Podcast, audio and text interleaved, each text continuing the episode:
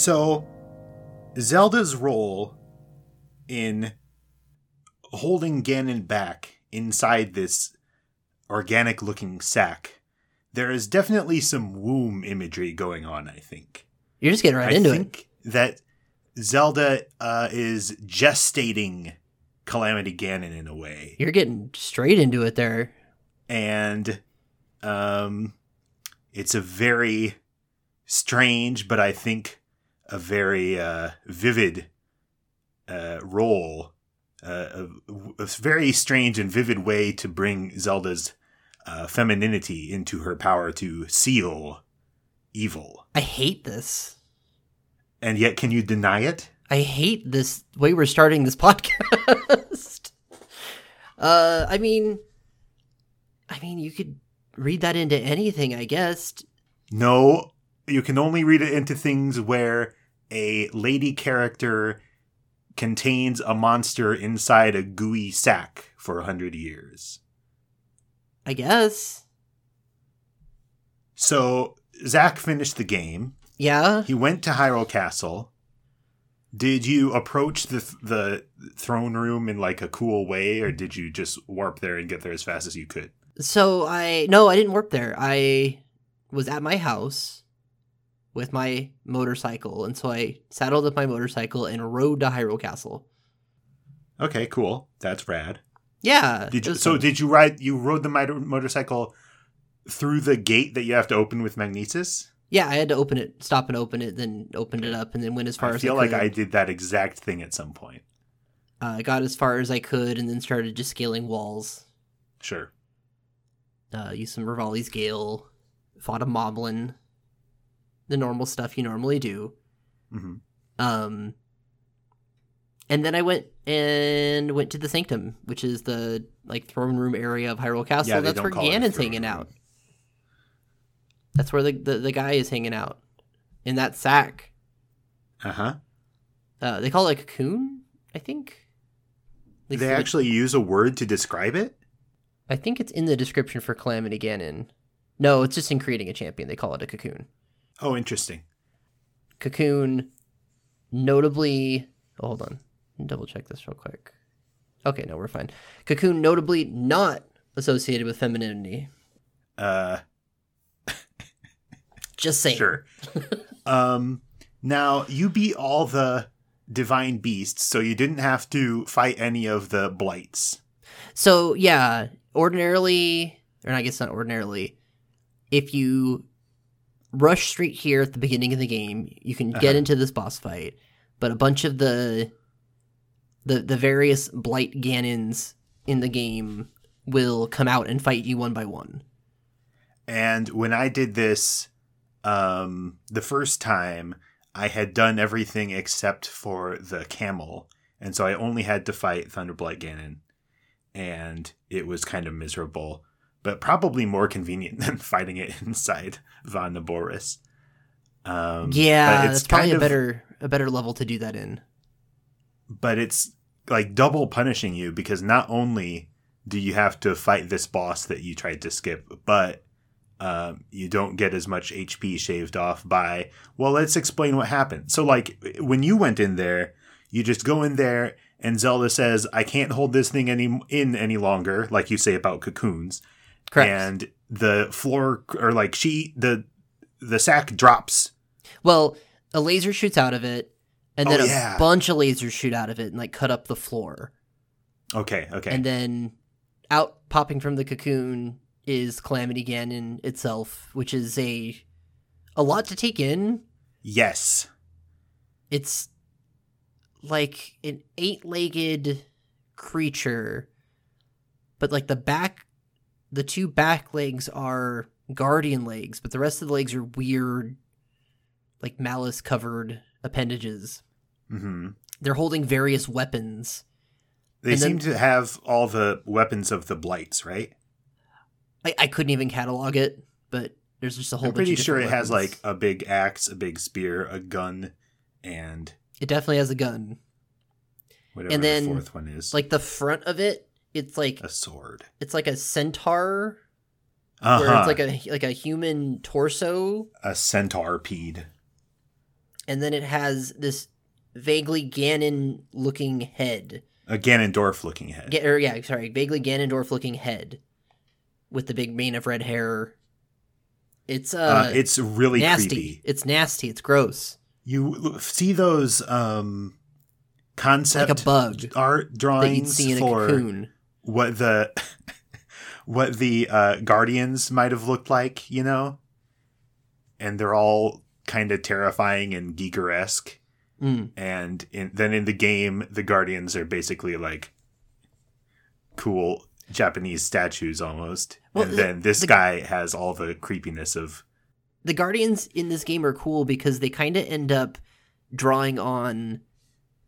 It's like a new enemy archetype that, in my mind, resembles like the Armos statue along with like a Tektite. Kinda. Yeah. Like, yeah. It's something that could be easily represented in like an 8-bit sprite, the way the Guardians look in this game in a lot of ways. Sure. Yeah. And anyway, yeah, this Ganon Calamity, what is he? Calamity Ganon, Scourge of Hyrule Castle. Oh yeah, Scourge of Hyrule Castle, kind of an anticlimactic subtitle. He's here, it's here. But before it gets to do its full introduction, and after you plummet like down this shaft that's just sitting under the throne room, which is weird, into the Astral Observatory area, which we'd seen the outside of before. Yeah. That happens, and then all the different divine beasts shoot their lasers. Yes, they wait until you've descended into the ground to shoot their lasers at the castle that you're now underneath. Yeah. Because they know that they can get the lasers to drop into the ventilation shaft. Right. The Sheikah planned for this 10,000 years ago, I guess. And each one does like an eighth of Calamity Ganon's health bar. Yeah, yeah. And is this where each champion gets a little speech? It's probably stretching to call it a speech. They each get like 2 lines. Okay. But is this the one where Urbosa says that she's mad that Ganon took the form of a Gerudo, or was that earlier? No, that was earlier on. Okay. Because I remember talking about that, and then I thought, wait, isn't that at the end? No, it is not at the end. It is at somewhere in between the end and the beginning. But here, he actually has his Gerudo face, kind of. Kinda. It's creepy and bad, and in the correct way. Yes, it's very effective as a super creepy thing. Kind of... you know, the apotheosis of the little intimations of creepiness that this game has had up to this point. Yeah. It's creepier than anything else in the game, but in the same way as everything else in the game. It's a really good design is what I'm trying to say. Mm-hmm, mm-hmm, mm-hmm. There's a special animation that happens if you have the Master Sword where you draw the Master Sword. And I had to check because most of the videos on YouTube of this fight are people that have the Master Sword, so it happens every time. So I had to find one that didn't have the Master Sword, and it does not happen there. I guess the speed runs. Well, the speed runs would skip the cutscenes. They're skipping those cutscenes. They're after the time skips. But with the Master Sword, Link will draw it, hold it out, and then it does the power up thing, as it does when you don't have it fully powered up. It'll just fully power up here, yeah. It's good. It's good. This is a boss fight. This is one of the last boss fights in the game. One of them. It has attacks that make sense, is what I put as my note. It's a lot of attacks that, like, mirror attacks that the various Phantom Ganons have had. Is there a tennis match? No. Well, by Phantom Ganons, I mean the Phantom Ganons in this game, the Blights. The Blights, yeah. Yeah, I'm pretty sure it just has the weapons of those Blights.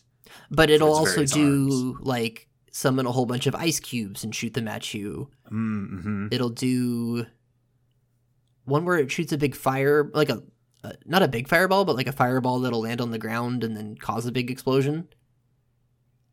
It does the Thunder Blight Ganon one where it shoots all the spikes into the ground that have lightning hit those, which is no fun. That. And then it'll also do melee attacks and shoot its gun at you. But when it shoots its gun, it has a really fast charge up. Yes. I had a lot of trouble with this fight.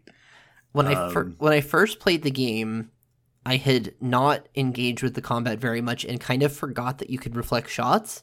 Right, exactly. Which proved difficult in this fight. No, I knew that you could reflect shots, but I had never learned how. And so when you get to the part where they're like, okay, this is now you progress by reflecting shots. I was like, can I progress by shooting like 30 bomb arrows? You can for a time. Because halfway until through, he gets, yeah. So it's halfway through of whatever life bar is left, okay. Or whatever life bar is left after the divine beasts do their thing. Okay. So in my case, I had half of his health gone. So when he got to a quarter health, he went into like final mode where he gets like gold super armor. Yeah. Like someone else I know. And in order to deal with that, you have to look for like openings. And there's a couple different ways you can do that as far as I could tell. Mostly I would just reflect shots back. Yeah, I think that's what they want you to do. Well, there's like, you can do that. You can... There are actually, like, very small openings where you could flurry rush. Okay. When Calamity Ganon does melee attacks. There's also... Okay. There's also usually a, like, counter to some of the other attacks. So that fireball that it shoots out, if you hit that with an arrow while it's close to Calamity Ganon, the explosion will take him at... will destroy the super armor and give you a moment to attack. Stuff like that. I had something else I wanted to say about the super armor, but I forget. It's fun. It's good. Mostly just shooting shots back, which I guess is as closest to a... what do they call the volley thing? They call it Dead Man's Volley. Dead Man's Volley. That's what it's called. As close to a Dead Man's Volley as you're going to get in this video game. I suppose. Yeah, it's a good fight. I like that it's in the weird Astral Observatory, I mean, gosh, you got to think about, like, so there's Sheikah ruins under the castle.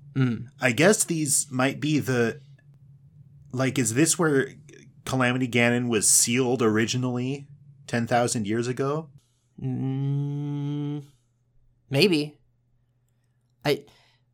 What's going to happen here on this podcast is we're going to run into a lot of things where it's like, oh, that could definitely be the case, but also that might just not be the case after the next game comes out. Yeah, definitely. Like, had we done this before the teaser, that very first teaser trailer come out, I'd be like, yeah, it's definitely what it is. But now I know in that teaser trailer that we see Ganondorf. Yeah. That maybe that's just in a room that's next to this room. Who can say?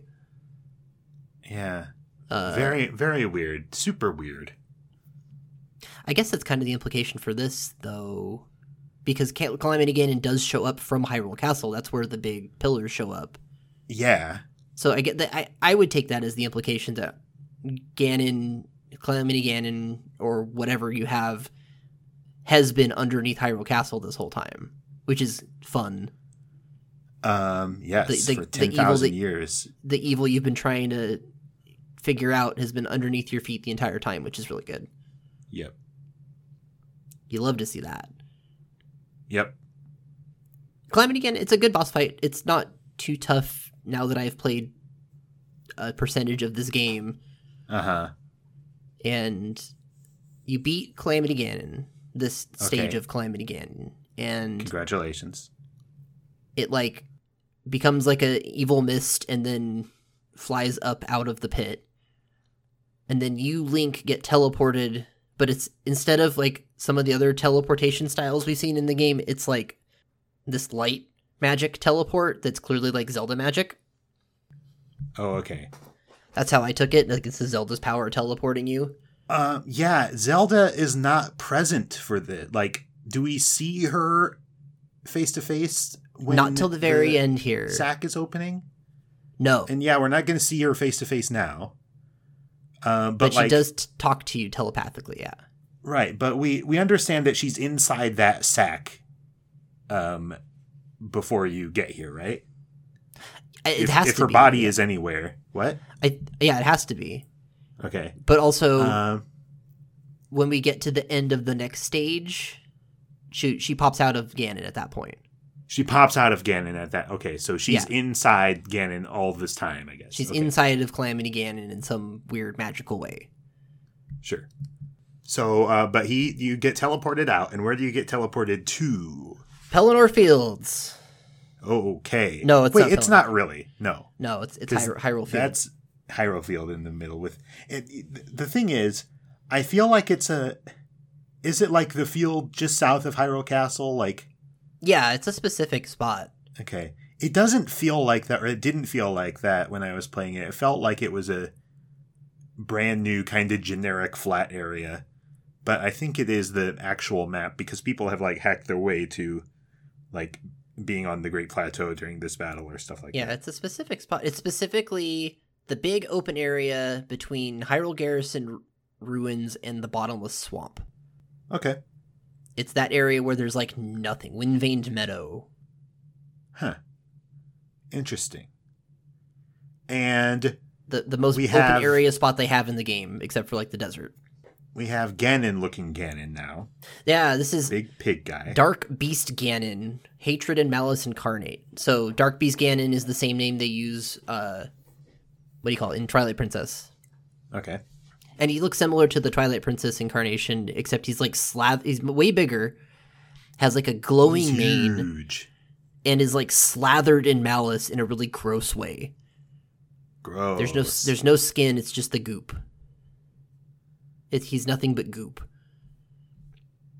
Real gross. You get some more dialogue from Zelda, which. A lot of the dialogue from Zelda in this last section is confusing. Yes. And, like, should elucidate the background of what's going on, but just asks more questions? Well, and we have someone here to help. Oh, no, who do we have? We have Tom Ato. Oh, okay. Oh, I didn't know that he'd done some translation stuff here. So...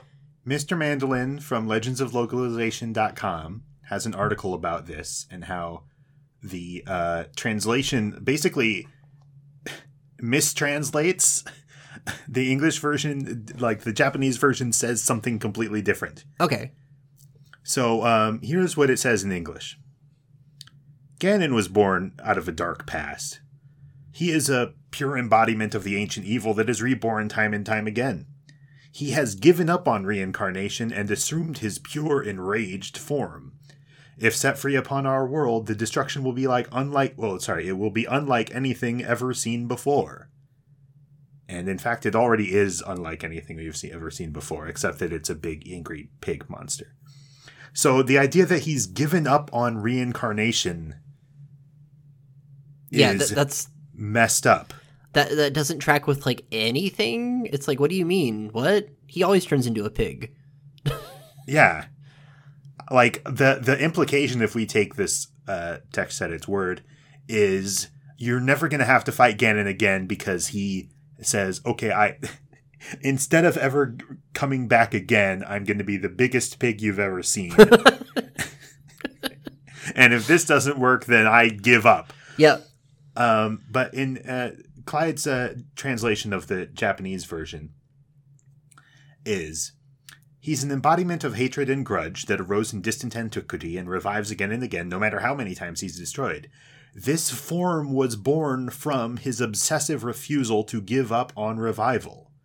Oh, if set free upon the world, it would result in the tragedy surpassing the 100 years ago. Weird. That's the exact opposite. Yeah. Yeah. Yeah. Oh, that feels like a critical error. Okay, that makes more sense. And it's funny because just like the basic facts, like, you know, that first teaser trailer for Breath of the Wild 2 says, no, he's going to come back. Yeah, like immediately. They just said admitting that sentence that Zelda said is false. And, you know, maybe they'll do a patch when... Batu comes out that where it changes Zelda's line here to say he's going to come back again though. It's just like hastily added on to that. Yeah. They don't even subtitle it. Well, I guess is the voice actor saying this stuff? Oh yeah, yeah. This is all voice. Okay. This and that's why you got to wonder how early they did a lot of that voice work. We talked about it in a lot of the cutscene stuff about how a lot of that felt completely separate from some of the other content in the game. So you know that they had the dialogue locked in well in advance because Nintendo was probably really like fastidious about making sure it's done the way they want, even if the way they want's not necessarily like good all the time. Mm-hmm. They seem very in control of that kind of situation in a way where it's probably very inflexible as to script changes at the last minute. Anyway. Okay, I'm glad to know that line makes more sense in the original Japanese, because I was just like, that doesn't mean anything. What's going on? Yeah. I feel validated. Thank you, Legends localization. Anyway, it's a big pig guy. It's the big pig. The big pig's here. And this fight is boring. Well, Zelda gives you like exactly what you need to make this fight happen. Yeah. She gives you the Bow of Light. She doesn't hand it to you directly, though. She puts it like in front of you, which is really funny. She missed a little bit, so you have to go pick it up with your horse. If she also summoned the second bow you pick up, then it's after you get the Bow of Light that it gives you like the tooltip on how to switch bows. That's great. Yeah. That's really good. The Bow of Light's a recurring bow. It shows up in a bunch of Zelda games where they don't want to do like separate arrow types, basically. Except they do separate arrow types in this game. Yeah, so they didn't just give you light arrows or silver arrows like they should have. Yeah, I like how Ganon needs to be defeated with... And sometimes it's light arrows, and sometimes it's a light bow, and sometimes it's silver arrows. And the idea that in some, like, mythic sense, they're all the same thing. I'm enough of an idiot old head that it bothers me where light arrows transpose silver arrows because, like, no, it's silver arrows. Silver arrows are first. And it's not a translation thing. They were silver arrows in the original game. Sure. But... And light arrows don't actually kill Ganon. They just hurt him a little bit. Silver arrows are the ones that actually... They're there. So the next game, you'll get silver arrows and actually kill Ganon. That's what I want to see. We'll give up on reincarnation. Finally. The horse. The horse, yes. The horse that the game picks for you is whichever one is at the top of your list. So I did myself a favor getting rid of that really bad horse that I had at the beginning. Okay. So Runt was gone, and so I got a decent horse for this fight. Good. If you don't have a horse tamed, you get, like, the default Link horse. Yeah, a public defender horse. Yeah, there's a specific horse model that is, like, the default Link horse model that you just get randomly. But it's not Epona. No, it's a different type. It doesn't look cool. And you can find this... like horse model in, you can find horses that have this model in the game and get one of those if you wanted. Well, yeah. Where do you think they got it? Well, it's not like they made like a separate, like canonical horse or anything. It's just a color of horse. Which is kind of boring that Zelda summons, you know, this mythic bow for you and the most generic horse she could find. Well, she's basically at this point like, hey, I'm really tired. I'm going to do the best. You can handle the rest. It's fine. You got courage, kid. That's the line, but it's better than that. And she also yes. She also makes a bunch of glowing weak points for you to shoot. Yeah. And that's basically the entire boss fight. Yes. It's you kind of a letdown. You just ride your horse around rampaging Ganon, who's like shooting lasers out of his mouth sometimes. But that's all he does. Yeah, he can't really... Does he even walk around? Not, I mean, sort of. Yeah. Like, his legs move. I don't know if he gets anywhere, but his legs move around. And he, like, you have to, like, ride around to this side to hit a weak point, and now you have to ride around to this side to hit a weak point. And then at the end, you need to catch an updraft and shoot a malice eyeball coming out of his forehead, which is a good visual. It's very gross. Very good. And so you have to use the bullet time mechanic to do the finishing blow. You can also use, I just found this out, in addition to the Bow of Light that can damage these little glowing circles, you can use the Bow of Twilight, which is the Bow of Light from Twilight Princess, confusingly. Mm-hmm. Or you can use Ancient Arrows, or you can use, and I don't know how you would manage to hit with this, but the Master Sword Beams. I should look up a YouTube video of somebody actually nailing that shot, because that sounds really hard. Well, how... Do you have to do it in midair? You can't. You have to do it on the ground. But then how, like... I thought that they angled it so you can do it from the ground. There's probably... They show up on different spots. So maybe there's like one spot where you can get up high enough. But the final blow, they force you to do it in midair. Oh, yeah. The final blow's got to be midair. So you probably you can deal damage with the Master Sword. That's really fun. Which is hilarious. Yeah. No, adding all those extra little things is very good. It's kind of like using a bottle to reflect the shots or something. Yeah. But like overall, the fight is... really underwhelming for a final boss. And I've heard a couple of theories about this, one of which is that it's supposed to be easy as like a victory lap sort of thing. I mean, sure. But I kind of don't buy that now that I think about it, because they would have tested it and they would have found out that it was underwhelming and it didn't really work as a victory lap. Here's what I think is the truth. It was supposed to be a Shadow of the Colossus fight. So I agree, and I tried to look around. I swear, I don't think that the developers have said anything about this. It feels like that's what it was meant to be, but I can't prove it. Here's the best piece of evidence that I know of. Ganon's feet are angled really weird. Oh. They do not look like, if you're drawing a giant hog, you wouldn't have that kind of slope up the front of his legs. But if your idea is to run up, start climbing that guy, then it makes a lot more sense. You know, these Zelda games usually do a really good job of having a final boss fight that is the apex or the big, you know, the climax of the main mechanic of the game. Yeah. And the main mechanic of this game is climbing all over everything. Right. You have a stamina meter already. Yeah. So just like how you fight Yuga Ganon by... turning into a wall, or what's another example? Doesn't matter.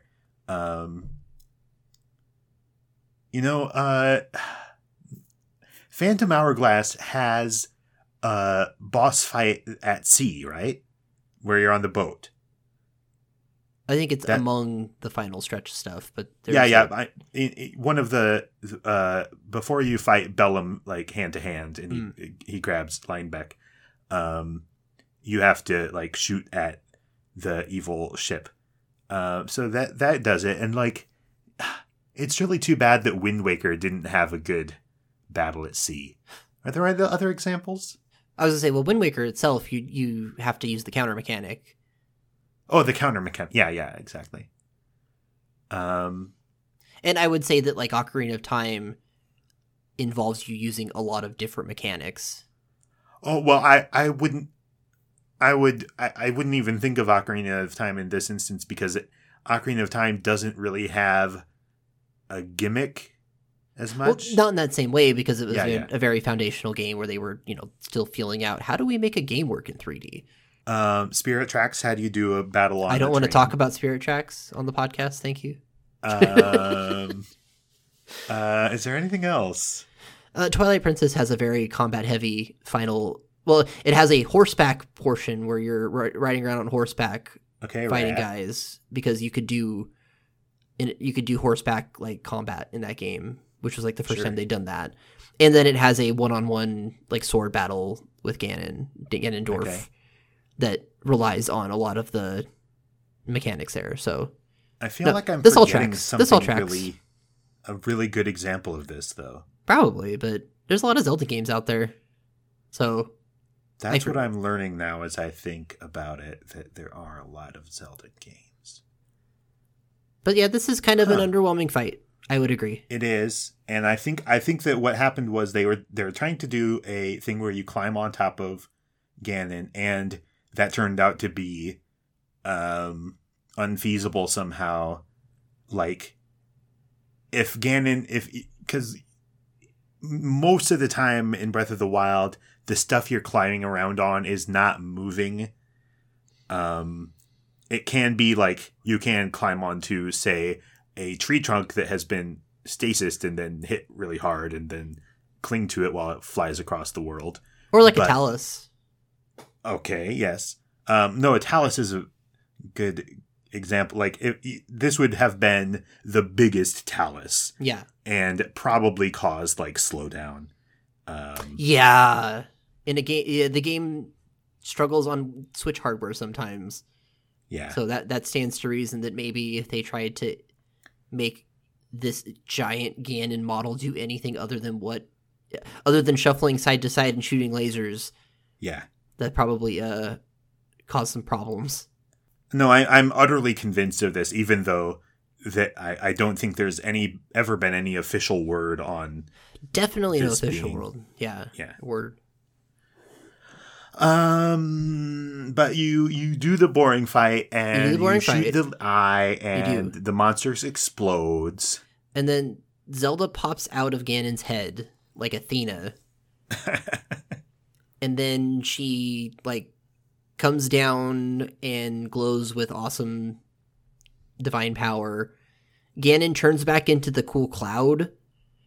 Oh, yeah, and then the cloud tries to, like, launch itself at Zelda, but then she just obliterates Ganon with her sealing powers, which I guess at this point is just the Triforce. Like, she gets the Triforce mark and just obliterates Ganon. Just gone. Poof.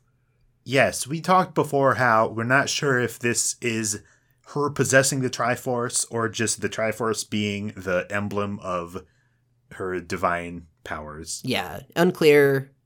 Yeah. Maybe we'll see next game. Maybe the next game will have us hunt Triforce pieces. I'd be down for a Triforce hunt. That sounds fun. I think that's the opposite of what you said in the previous episode. Well, I stand by everything I said on that previous episode, and I stand by everything I say on this episode. There are two wolves inside of me. Zelda is very pretty, and she she talks to you, and she asks if you really remember her. Trying to tell us that the main theme of this game was memories, which, yeah, I guess it's fine. It's good. Also, in the preamble to the fight, she's like, I don't know if you've recovered all your memories and gotten back all your power, but you can still do this. Yeah. And so she says that to you, even though you've done all that stuff. That's right. When I played it, it really felt like she would have been saying something else if I had 100%ed it up to that point. They didn't expect anybody to 100% it to this point, so. But not even 100%. But I mean, like, get all the memories, for example. Yeah. Yeah. Again, they weren't going to go re-record any dialogue. So. Is there anything about this game that changes? There is. There is something about the ending that changes if you have all the memories or something. But I don't remember what it is. No, I think there is. If there is, I didn't find it when I was looking stuff up. Credits roll. Okay. It's a not very exciting credits roll. It doesn't have, like, its own song or anything. It's just a medley of songs we already got. And we were talking it's not that Wind Waker ending theme. Oh. Sorry. Or the Majora's Mask ending theme.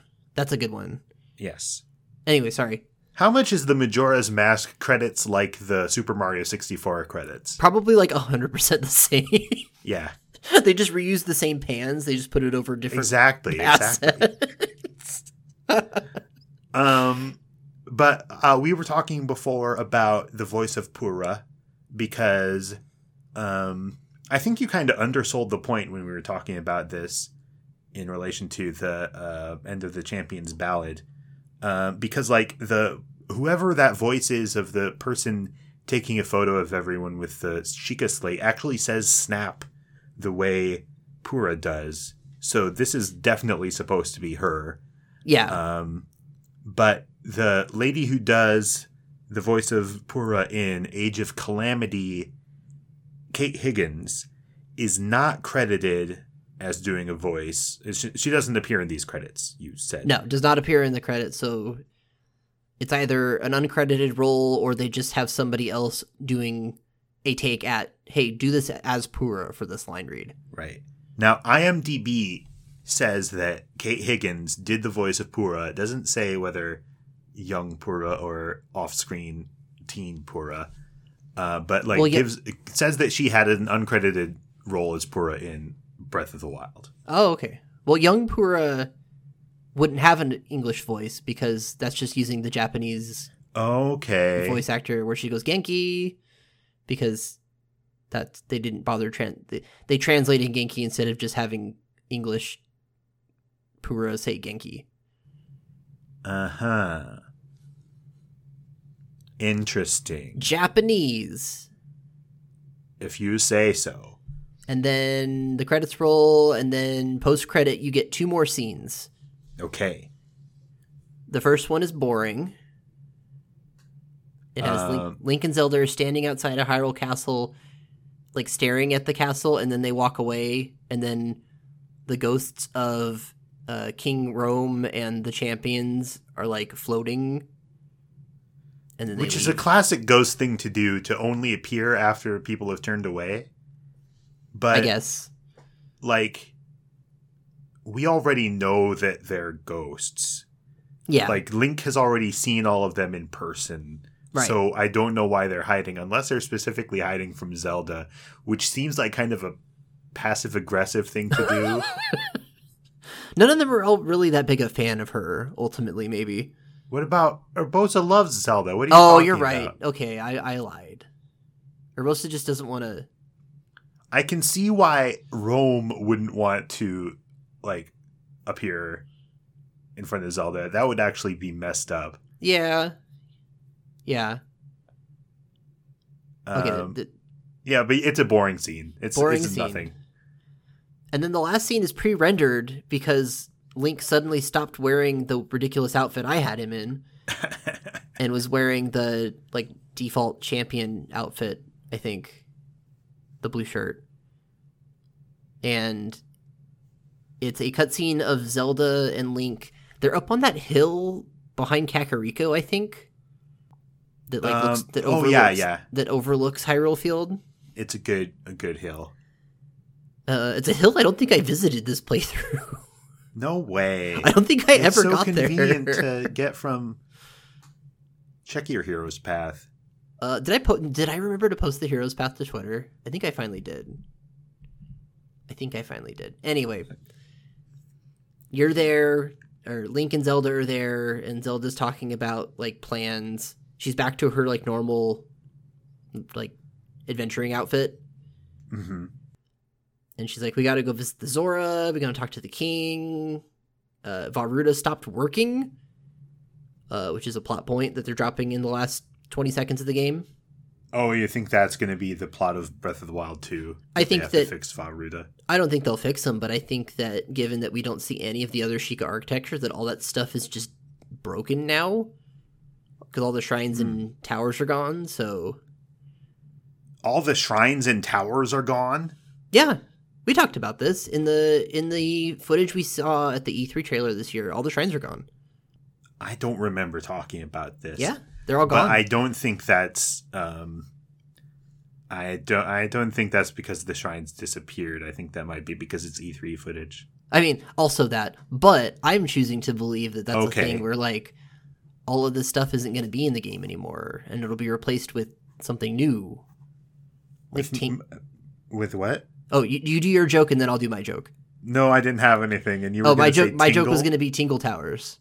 Okay, that's good. I'm in for that. What a terrible series of sentences that was. And she mentions going to visit the king to talk to her about Mipha to give the king some closure, although he's already gotten a ton of closure. Yeah. But Too bad Link can't talk, because he might be able to help Zelda out in this situation. And then, she says she cannot hear the voice in the sword anymore. So she can't talk to Fi anymore. So, wait. She only could for, a minute. Yeah. When her power was, first awakened for that, couple hours while she was getting everything done to set up the game. That's interesting. Huh. She kind of suggests that, 100 years of keeping Ganon at bay has caused her powers to decline. She used it all up for a while, for now. But the fact that we diagnosed her power as activating is her, caring about Link. So now that she's kind of over Link, so her powers don't work anymore. Maybe. Because she's no longer infatuated with him. And she's talking about Mipha a whole lot, so what's going on there, huh? But that's it. Whenever someone has powers, at the end, you have to establish that, I guess my powers don't work anymore. At the very, very end, until the next book. I'm thinking about in Animorphs. Okay. Let me explain. Animorphs was books from 90s. I remember these books. About teens who get power to turn into animal if they can absorb animals' DNA by touching I didn't know that part. Animal. That's cool. Yes, it's one of these sci-fi things where this always, always, always bugs me. DNA, just the idea of DNA is common to every alien from every planet. Somehow that is that's not only the building blocks of life on Earth, but all life is based on this particular molecule. And so if you have this power, then you can touch an animal, get its DNA, and then you can transform into it. But Zach, I want you to know that if you stay in that form for more than 2 of your Earth hours, you'll be stuck as that animal forever. Anyway, there was, outside of the main series of Animorphs books, there was a side story, a Gaiden, where the Animorphs went back in time to dinosaur times. And they all absorbed some dino DNA, and, turned into T-Rex and stuff and saved the day in the past. Then they got back to the present. And they start saying, I tried to morph into the T-Rex today. I couldn't do it. And they're like, yeah, same thing happened to me. I guess that DNA doesn't work anymore. And I think it's implied that it's because the animals in question are extinct in this time frame that the morphing power cannot access the server with that morph on it or something. It's really stupid. But this is Zelda saying, I don't have that power just so that when the next game happens, I won't be able to destroy Ganon immediately by just activating my Triforce as soon as he shows up. Exactly. But she still has the hots for Link. And that's the last thing that she talks about, and then the game ends. Wow. And you get a pan out to a field of silent princesses. They woke up because she has actualized. Yeah. Yeah, and that's it. It's an ending.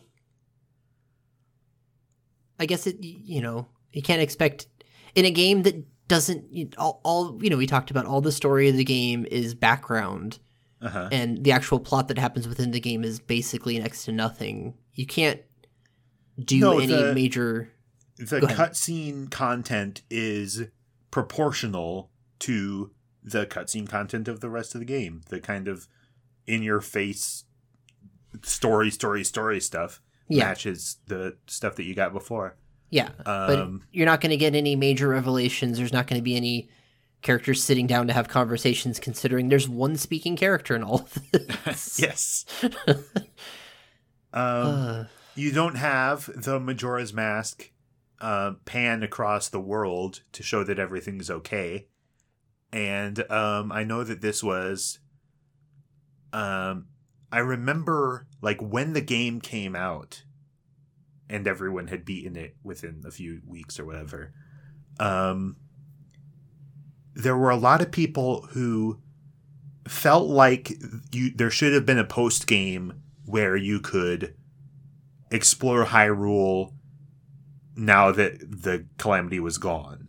Oh, no, that's not what this game is. No, I don't think so. But I thought it was really odd or really like notable that this sentiment was so widespread. And I was trying to figure out what about this game makes people want that.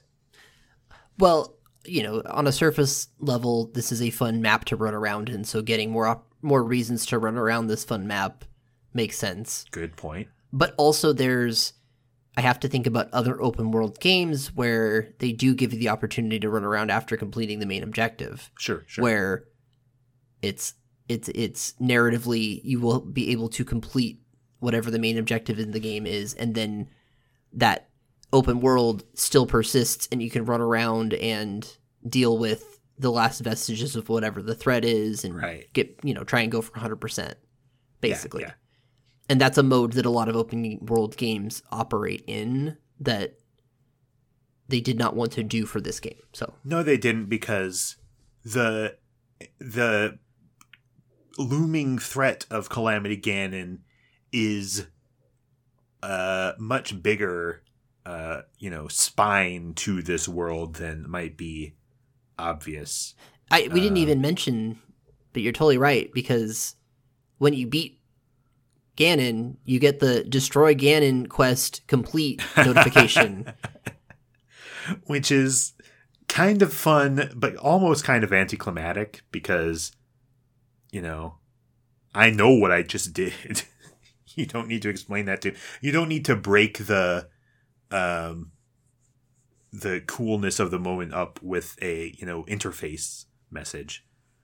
They're excited to do that trick. Yeah. They the devs really wanted to do that specific gag, and they're thrilled to be there doing that. So it's good. Yeah. What's gonna be the main objective for the next game? It will say this one is defeat Ganon, right? Yeah, or destroy Ganon. It will say, is it defeat or destroy? I think it's destroy, or is it defeat? Okay. I don't remember. Okay, two jokes. Either if this one is defeat Ganon, then the next one says defeat Ganon again. Okay. Or different joke, go back in time.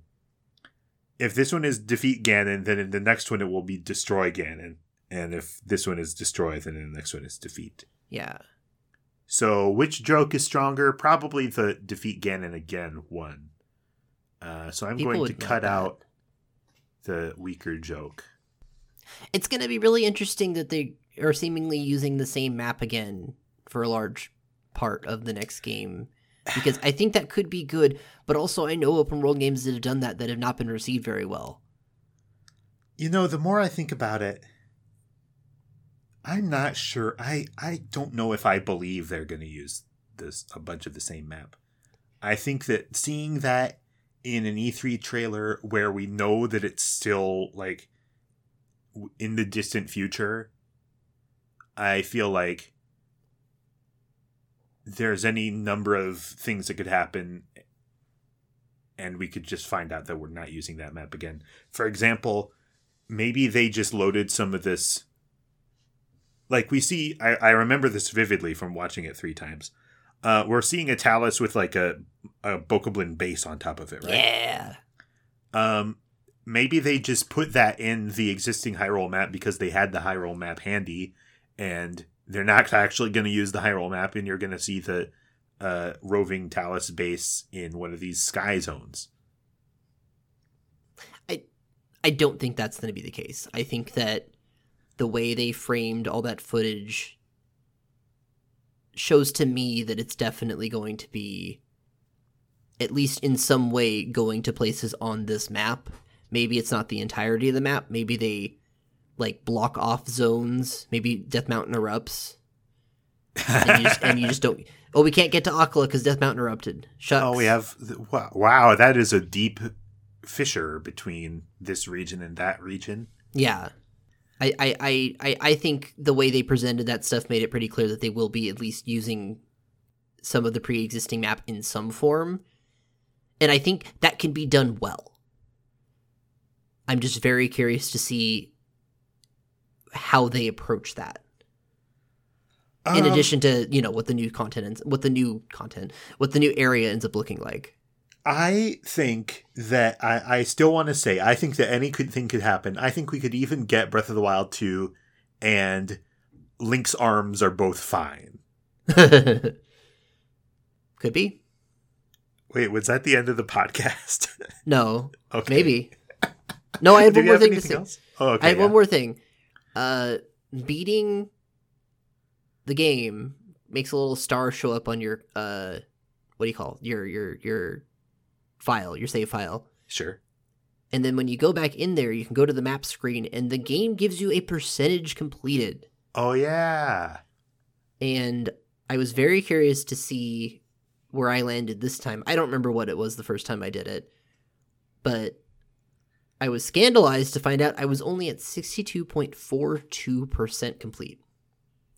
Yeah, yeah. Which, because... for having done all 120 shrines, I feel, and seen most of the map, I'm like, hey, wait a second, what's going on here? Yeah, Zach, the game does not want you to get 100%. I'm going to get 100%. It's going to take me a while. We will have to convene and do another podcast when I get that number to 100. What are we going to say? That you wasted a bunch of time finding a bunch of Koroks? Yes. Okay. We can record that episode right now, and I can just release it whenever you get to 100%.